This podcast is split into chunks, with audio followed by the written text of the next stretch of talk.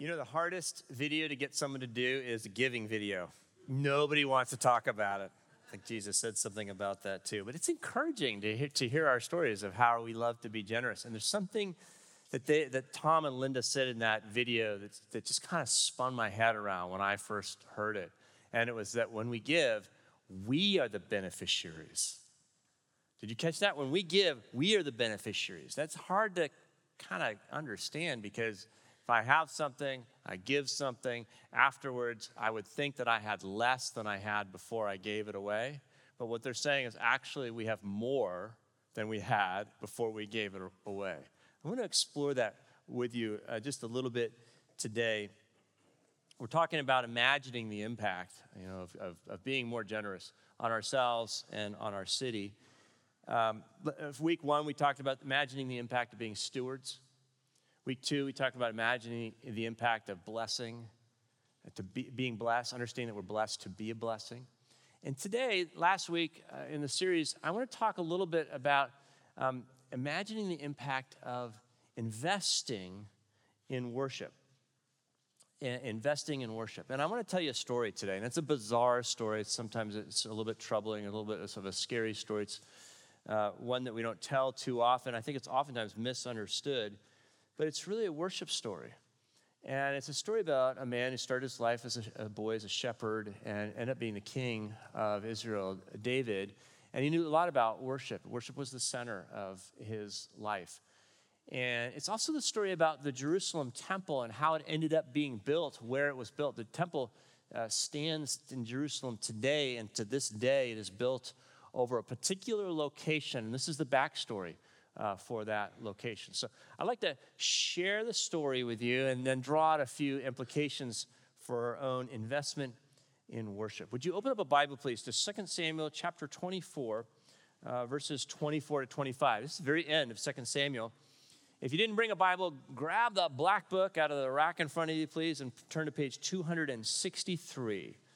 And there you'll find 2 Samuel chapter 24, verses 24 through 25. If you're able, will you stand with me? Let's honor our Savior by reading his word aloud together as an act of worship. When we're done reading, I'll say, This is the word of the Lord, so that if you believe it, you can say, Thanks be to God. Listen carefully, you're hearing God's holy word. But the king said to Araunah, No, but I will buy them from you for a price. I will not offer burnt offerings to the Lord my God that cost me nothing. So David bought the threshing floor and the oxen for 50 shekels of silver. David built there an altar to the Lord and offered burnt offerings and offerings of well being.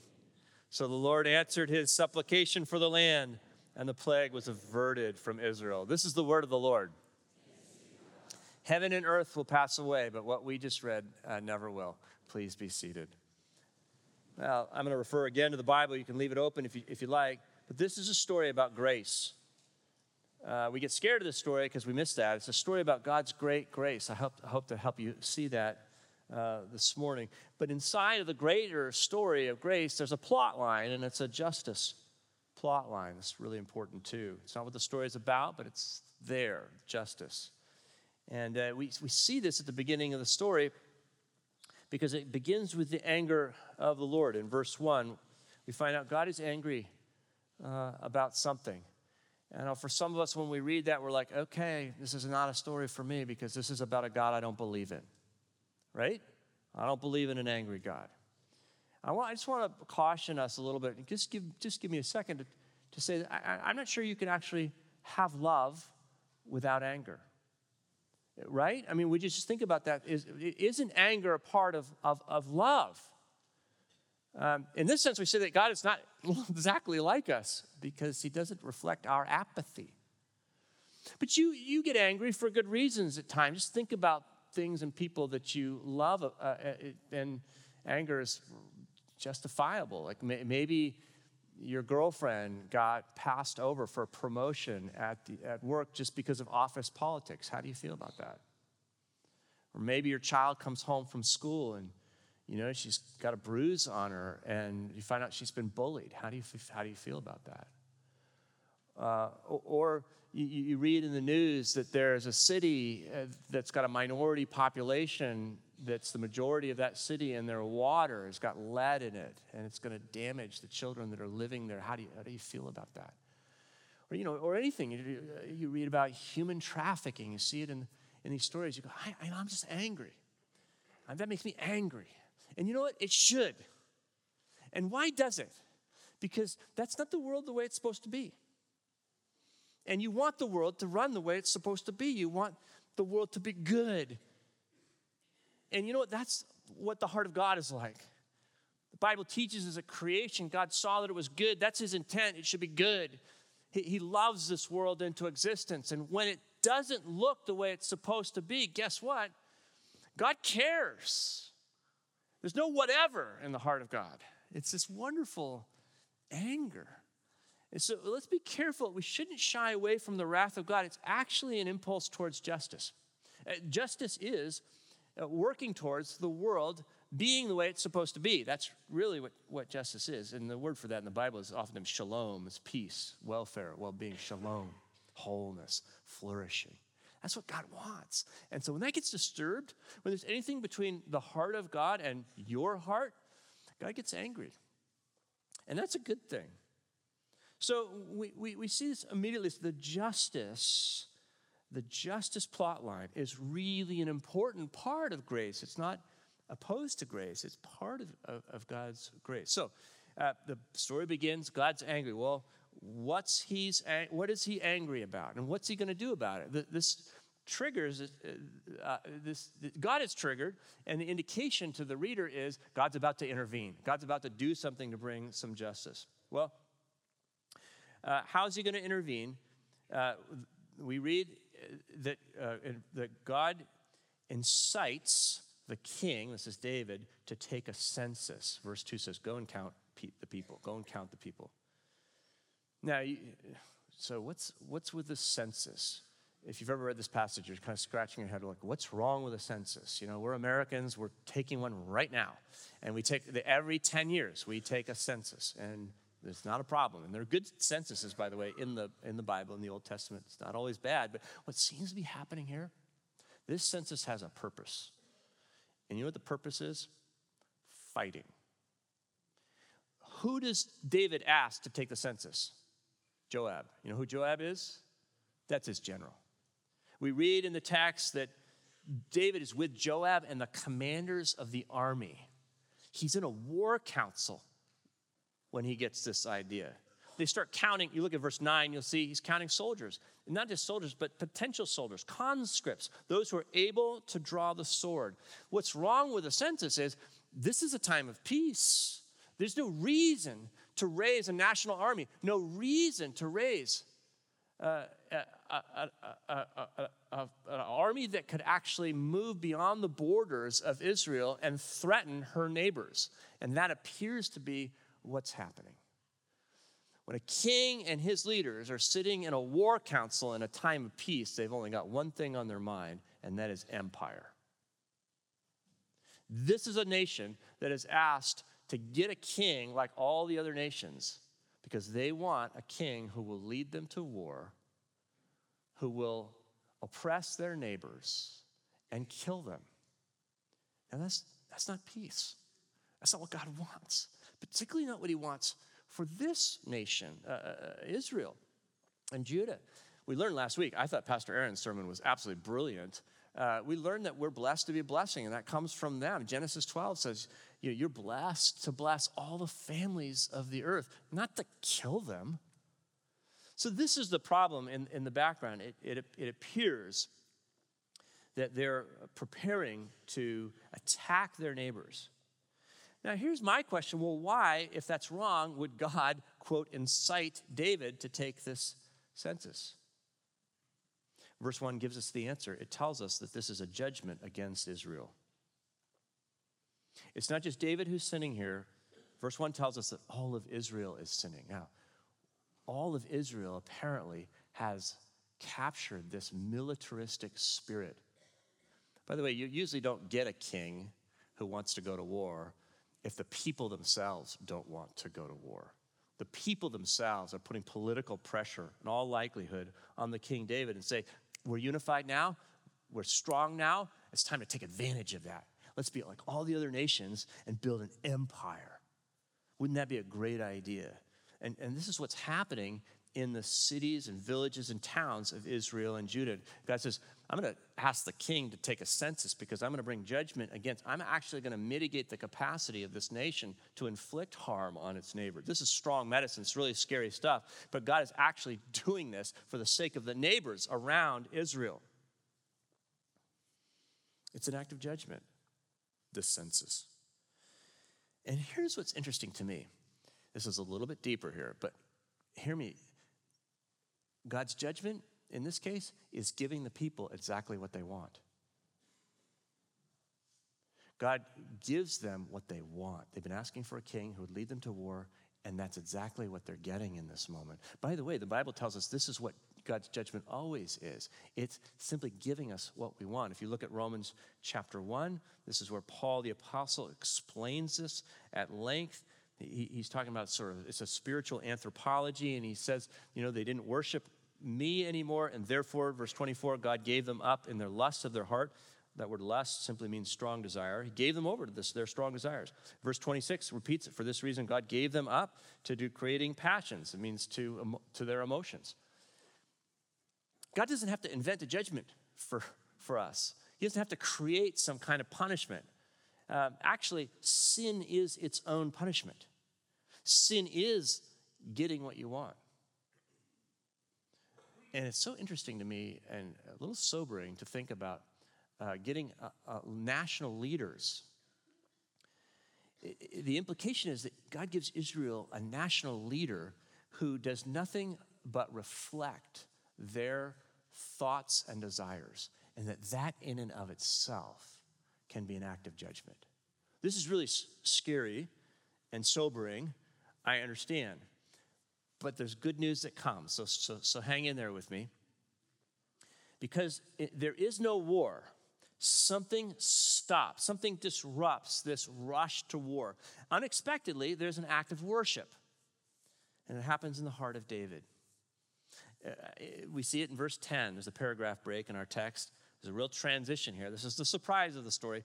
Verse 10. But afterward, after he had done this, by the way, 10 months, 10 months, soldiers on war horses go raiding through the towns and villages of Judah and, and, uh, and Israel, pulling men of, of military age out of the arms of their family and signing them up to go to battle. 10 months. And then afterward, something happens to David.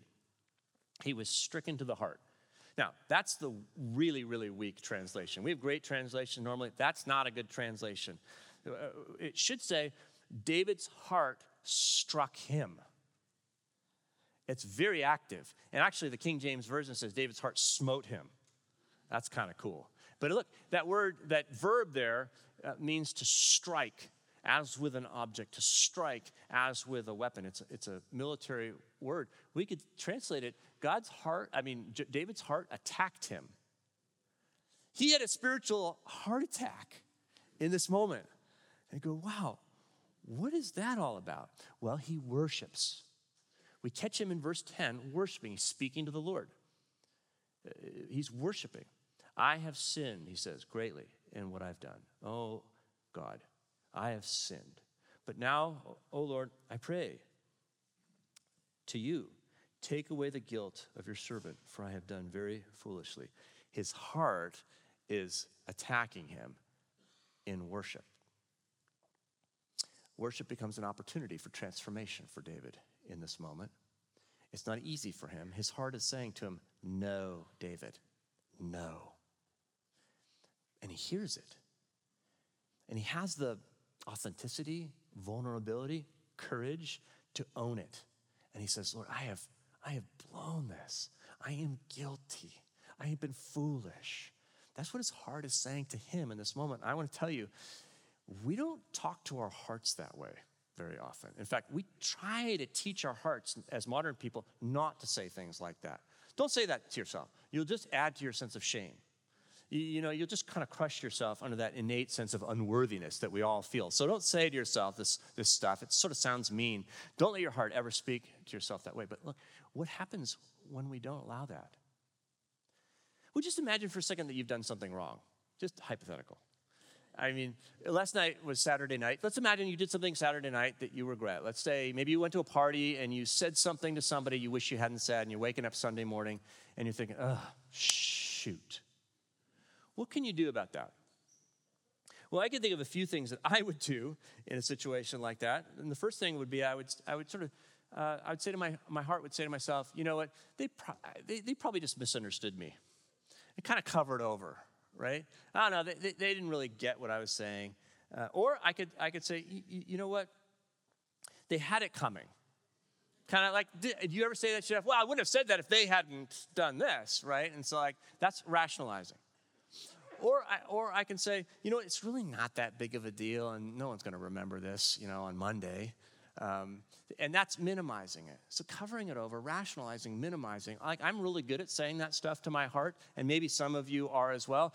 That's not David. That's not what's going on. In the moment of worship, there's a freedom in his heart to tell himself the truth, to say, nope, that's not shalom. Nope, that's not what justice looks like. No. I find that really interesting. It's in the king's heart as he bows his knees to worship. If we don't have a heart that speaks to us in this way, there's a danger that we will never change, that we'll never grow, that we'll never become a better version of ourselves. If we don't let our hearts speak this way to ourselves, we won't ever become more agent, better agents of justice in the world, which is, I think, what we all want. And the Bible calls this hardening of the heart.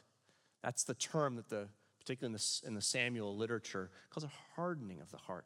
David has a tender heart. He has a soft heart. And, and, and he does because he has this habit of worshiping. It's his practice. I mean, the guy is a band leader, right? He's a musician. He's a rock star. Uh, the first millennium. He's written all these, the whole book of Psalms, is, you know, many of them are written by David. He's, he, he's a musician, he, he's a worship leader. He gets this. He seems to be worshiping through the night, if the text is sort of to be taken literally. Verse 11 says, When David rose in the morning, so he's been worshiping, he's been saying this. We just get a, like cliff notes, and, and then he gets up. Oh, by the way, if you want to double click on those cliff notes and get a little bit more text, go to Psalm 51, because you get a great picture there of the kinds of things he was saying, like, Have mercy on me, O God, according to your steadfast love. Do you notice? This is about love. He's, he, this is not about shame. This is not about putting himself down. It's about elevating a God who loves him more than anything else. This is what worship will do. According to your abundant mercy, this is about grace. He says, Blot out my transgression. Wash me thoroughly from my iniquity. Cleanse me from my sin. Create in me a clean heart. It's to renew my heart in worship. Put a new spirit, a right spirit in me. Restore me to the joy of my salvation. He's finding joy in his worship. This is what kind of disrupts this rush towards war. It happens in the heart of the king. And it does because of grace.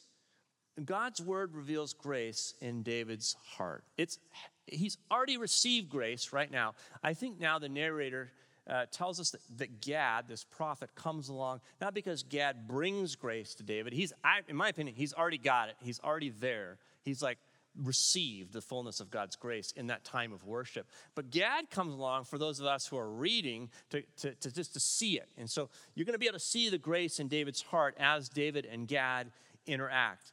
Um, here's what I notice about the interaction with Gad. Remember, this is the, not the first time we've seen this video with David before. Do you remember, like a prophet ever coming to see? David had this incident, rather famous. He's sinner. He's a sinner. He's like, I love this about David because I could totally relate, right? You know, back in the day, there was this thing with Bathsheba and Uriah, adultery, murder. We have kids in the room, so I can't tell these Bible stories, but it wasn't pretty. And David didn't acknowledge it. He didn't even seem to know that he was a sinner. And so God had to send this prophet, Nathan, who confronted him, who said, No. This is very different. Did you notice this? Gad comes, he's sinned, again, same thing, like still sinning, but Gad comes and he's already reconciled. He's already experienced grace. He's already worshiped. Why? Because his heart said no to him this time. Isn't that interesting? Something has changed inside of David. He no longer needs a prophet. He no longer needs something coming from the outside in, right? The prophet's external. Now he's got something internal. He he doesn't needs to be constrained or forced to his knees to reconcile with God. He's got something that's voluntary his own heart. Now, what's in his heart that would do this? The answer is grace. Here's how you see the grace uh, Gad comes along and he goes, Man, this is really bad, and uh, God's going to bring judgment on Israel. Not just you, David. It seems like you kind of worked something out with the Lord here, and I don't quite get that. But it's but the, we still have a military spirit. And Israel's on a war footing. It's going to be dangerous for the neighbors and for Israel spiritually. So God's going to bring judgment. He's going to try to limit the the the um, capacity of this nation to inflict harm on its neighbors. And there are one of three ways he could do that, and you have to choose, David. And this is kind of weird. Pick your poison. But so there, there you know there are three ways this can go down. Uh, three years of famine, three years of invasion, or three months of invasion, or three days of sickness. Any one of those three would have undermined uh, uh, their military capability. What does David say? Verse 14. Oh, I'm in great distress. Now, this is empathy for the nation. He says, Let us fall into the hand of the Lord, for his, for his mercy is great. There it is. That's what's in his heart mercy. He's had a rich experience of mercy. This is a man who has grown up living with mercy. This is a man who knows that God says no only because God yearns to say yes. God's no is always subordinate to his yes. God's justice is always inside of his love, and that's grace. That's what's in his heart right now. So he chooses the health crisis. Why? An economic crisis, which is what a famine would, would lead to, would put Israel in the hands of uh, traders. A military crisis would put Israel in the hands of foreign soldiers. A health crisis puts you in nobody's hands but the Lord. And she says, I, I want to I wanna be in the Lord's hands in the midst even of judgment because I know what wins in the end is God's grace, it's God's mercy. That's where we should rush. God says yes. Yes, I love you no matter what. Yes, I'm moving towards you to make peace with you and to bring peace through you. Yes, I love you even when you sin. I can do that because of my grace. Yes, even when you do things that don't reflect it, that don't reflect your true identity as a child of God, you belong to me. You're a daughter. You're a son of the great high king, the King Jesus. So David's changing. And by the way, this is what spiritual maturity is it's not sinning less, it's depending more on grace. Did you get that? I hope you got that. Spiritual maturity is not sinning less, it's depending more on grace. And grace will actually inspire you to be more obedient, to be a better agent of justice in the world. And then, and that's what we see happen next. Finally, the final movement here is that David, for David, grace leads to generosity. David wants to give. By the way, the New Testament word for generosity is the word grace. Charis is the Greek word. Can you hear any other English words that sound like charis or charis or charity? Grace means generosity. When you experience grace, you grow in generosity. It just happens right here to, to David. This epidemic is approaching and uh, it stops right at Jerusalem the Lord stops the plague. I want you to make be really clear before anybody is generous, the Lord has already acted graciously. The, the plague stops at the threshing floor of a man named Araunah. Araunah was apparently one of the early occupants of, of Jerusalem. And a threshing floor was, was a place, it was, always, it was always on a, a hill or an open place because you'd want the wind to blow the, the, the chaff away from the wheat as they would stomp or drag and kicks up this chaff. The wind blows it away, and there's the wheat. That's what a threshing floor is a circular area on a flat place, usually at the top of a hill. It's, ex- wind exposure. And of course, right above and north of the city of David's original footprint of Jerusalem is this mound, and you can go there today. It's right now, it's where the temple is. And right where the altar of the temple is, is on the threshing floor of Araunah. This is the backstory to why the temple is where it is, because it's the place where God stops the plague, where the dying dies and life originates. That's what's happening here. It's, a, it's an amazing story when you, when you think of it. And David gets it.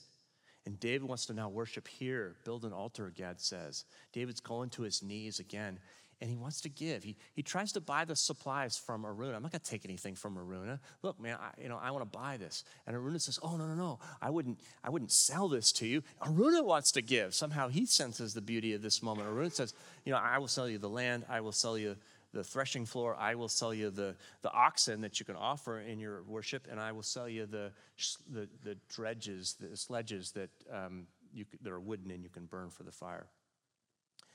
But David says, no, he's not going to do that.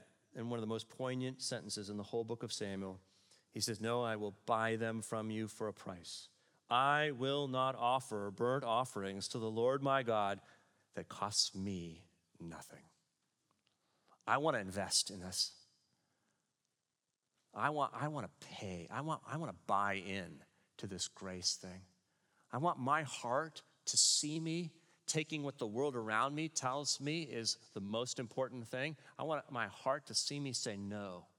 Here's what's the most important thing God and God's grace. So he says, I, I want to invest in that and I want to give financially.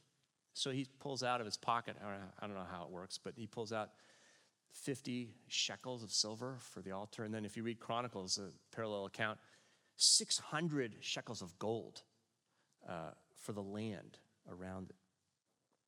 Let me uh, finally just offer, real quickly, if I can, uh, uh, uh, a few implications. Three. I want to ask the question what does this bizarre story mean for us here at UPC? And the first thing is this you can't buy God. Let's be really clear. The, the plague is stopped before David gives. He's not giving so that the plague will stop. It's a response to God's grace. And sometimes we think, oh, am I supposed to give, you know, to make good things happen in my life? No. Good things happen in your life and you're grateful and there's a sense of joy. And then you say, after that, I'd like I'd like to give. Remember, we talked about this two weeks ago. God doesn't need our money, doesn't want our money. God is not trying to take from us, He's trying to give to us, He's trying to resource us. He's pouring grace, which means generosity, His generosity into our lives. That's the goal, that's the motive that God brings to our giving. And uh, just a couple of verses, you could see this uh, from the New Testament. For by grace you've been saved through faith. It's not, a, it's not a matter of works that we do anything. Our giving would be a work. So it's, that's, not, that's irrelevant to our salvation. First, we receive grace in Jesus Christ. We say yes to Jesus, and we receive the gift of salvation for free. So giving doesn't buy God, though he was rich, that's speaking of Jesus Christ, yet for your sakes he became poor. He was a king in heaven. Uh, he came to suffer death on the cross so that by his poverty you might become rich and receive eternal life and salvation. You can't buy God. God's all in to get you, He's already bought you. Secondly, given, giving is worship. David brings money to the altar. Money itself becomes a, a, a, a means of, of worship for David. Why? Because he's declaring to God that God is worth more than anything else. Notice he's not tipping God, he's not dumping into the offering plate, uh, some chump change. This is what I can afford. He's bringing his best. Why? Because somehow he must perceive that God's grace is never free to God. It's free to us, never free to God. You've been bought with a price. The New Testament said the precious blood of Jesus Christ, the most valuable thing in the universe, has been given so that God can claim you in God's love. And, and David wants to respond by honoring that grace, by honoring our Savior, uh, Jesus.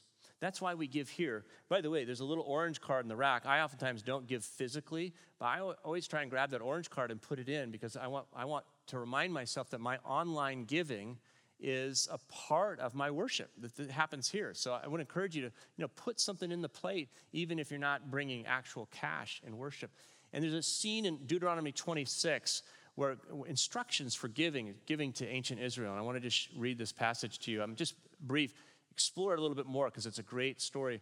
Uh, the priests say, Bring the first fruits of your harvest. Um, bring them in a basket, set the basket at the priest's feet. And when you do, this is what you're supposed to say. And notice the story that Israel is supposed to tell. A wandering Aramean was my ancestor. That's, that's a way of referring to Abraham. The Lord brought us out of Egypt with a mighty hand. That's a way of talking about the Exodus. So now I bring the first of the fruit of the ground that you, O Lord, have given me. And then Moses says, You shall set it down before the Lord your God and bow down. So you know, when we give, what we're doing is we're rehearsing the great story um, of the death and resurrection of, of our Lord Jesus Christ.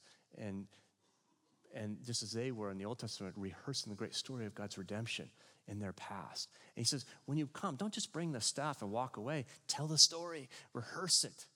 I was a wandering Aramaean. But now I'm in a land full of milk and honey. And we got to do the same thing. You know, if you haven't personally experienced grace, I would tell you don't give it UPC. You're not ready yet. It's not about the money. God wants your heart. Once your heart has received the gift of grace in Jesus Christ, then man, not only give, give generously and tell people. Tell yourself, first of all, but then others with the joy and, and your smile that this is why I'm giving, because I've been saved by God's love in Jesus Christ. And then the third implication is your gifts change your life. David gives not because he has to, but because he wants to. He's, he's, he's in this process of transformation. And he's investing his heart in grace. I'm all in with this grace thing. I'm all in with this greater story. Who's the beneficiary? It's not God. God doesn't need anything. It's, it's not Araunah. Araunah's trying to give too. It's himself. David is the beneficiary. And this is what the New Testament calls us to do as well. Uh, Apostle Paul in two different verses Give as you have made up your mind, not reluctantly or under compulsion, for God loves a cheerful giver. By the way, that word mind is the word heart in Greek. He says, Your heart ought to tell you what to give. Your heart ought to make you actually want to give because to the extent there is grace in your heart, there will be generosity in your worship. So listen to your heart and then give cheerfully. And then it's, it's interesting, we have those who uh, sow um, bountifully will also reap bountifully. It's the principle of sowing and reaping. It's very biblical, and uh, it also puts us right there at the threshing floor, doesn't it? I mean, if you're Araunah, if you're a farmer, you know that uh, you know spring sowing that expensive seed is always an act of faith. Oh my gosh, just a little, just a little. But he says, if you do that, when it comes to fall, the joy of the harvest will be small. It'll be good, but small. But sow bountifully, invest generously, and your joy will multiply. That's the principle of giving that, that Paul talks about when he's encouraging the Corinthians to be generous. The grace story becomes our story as we invest our financial resources in worship. Jesus says, Your, your heart will follow your wallet. So these are the three implications. You can't buy God, giving is worship, your gifts will change your life. I just want to finally ask you to imagine the impact of that in your life. What would that look like if you took a, another step towards that? You can actually see the impact in David, and I want to give you one more screen because if you look closely at David's prayer, you can actually see Jesus showing up a thousand years too early. Listen to what David prays I alone have sinned, and I alone have done wickedly, but these sheep, what have they done? Let your hand, I pray, be against me. If I've read this passage right, actually, David has already been forgiven by the time he prays this prayer, and Israel has actually done wickedly. And we, we see here is David stepping between the plague and the people of God as a good shepherd laying down his life for the sheep. This is a picture of Jesus. This is exactly the prayer that Jesus prays for you. Oh God, don't let death touch them. Let it touch me that they might have abundant life, eternal life. Jesus is showing up in David as he kneels in worship on the threshing floor of Araunah, and he invites us to experience the same. What could be greater? Imagine that. I think Tom and Linda said it really well when they said, When we give, we experience great joy. We are the true beneficiaries. Let's pray. Father, Son, Holy Spirit, oh, we thank you that your heart is so generous. We've already confessed that our hearts sometimes are stingy, but we just pray that you will immerse our hearts in your grace each Sunday as we come to worship and tell the good news to one another and share this great story.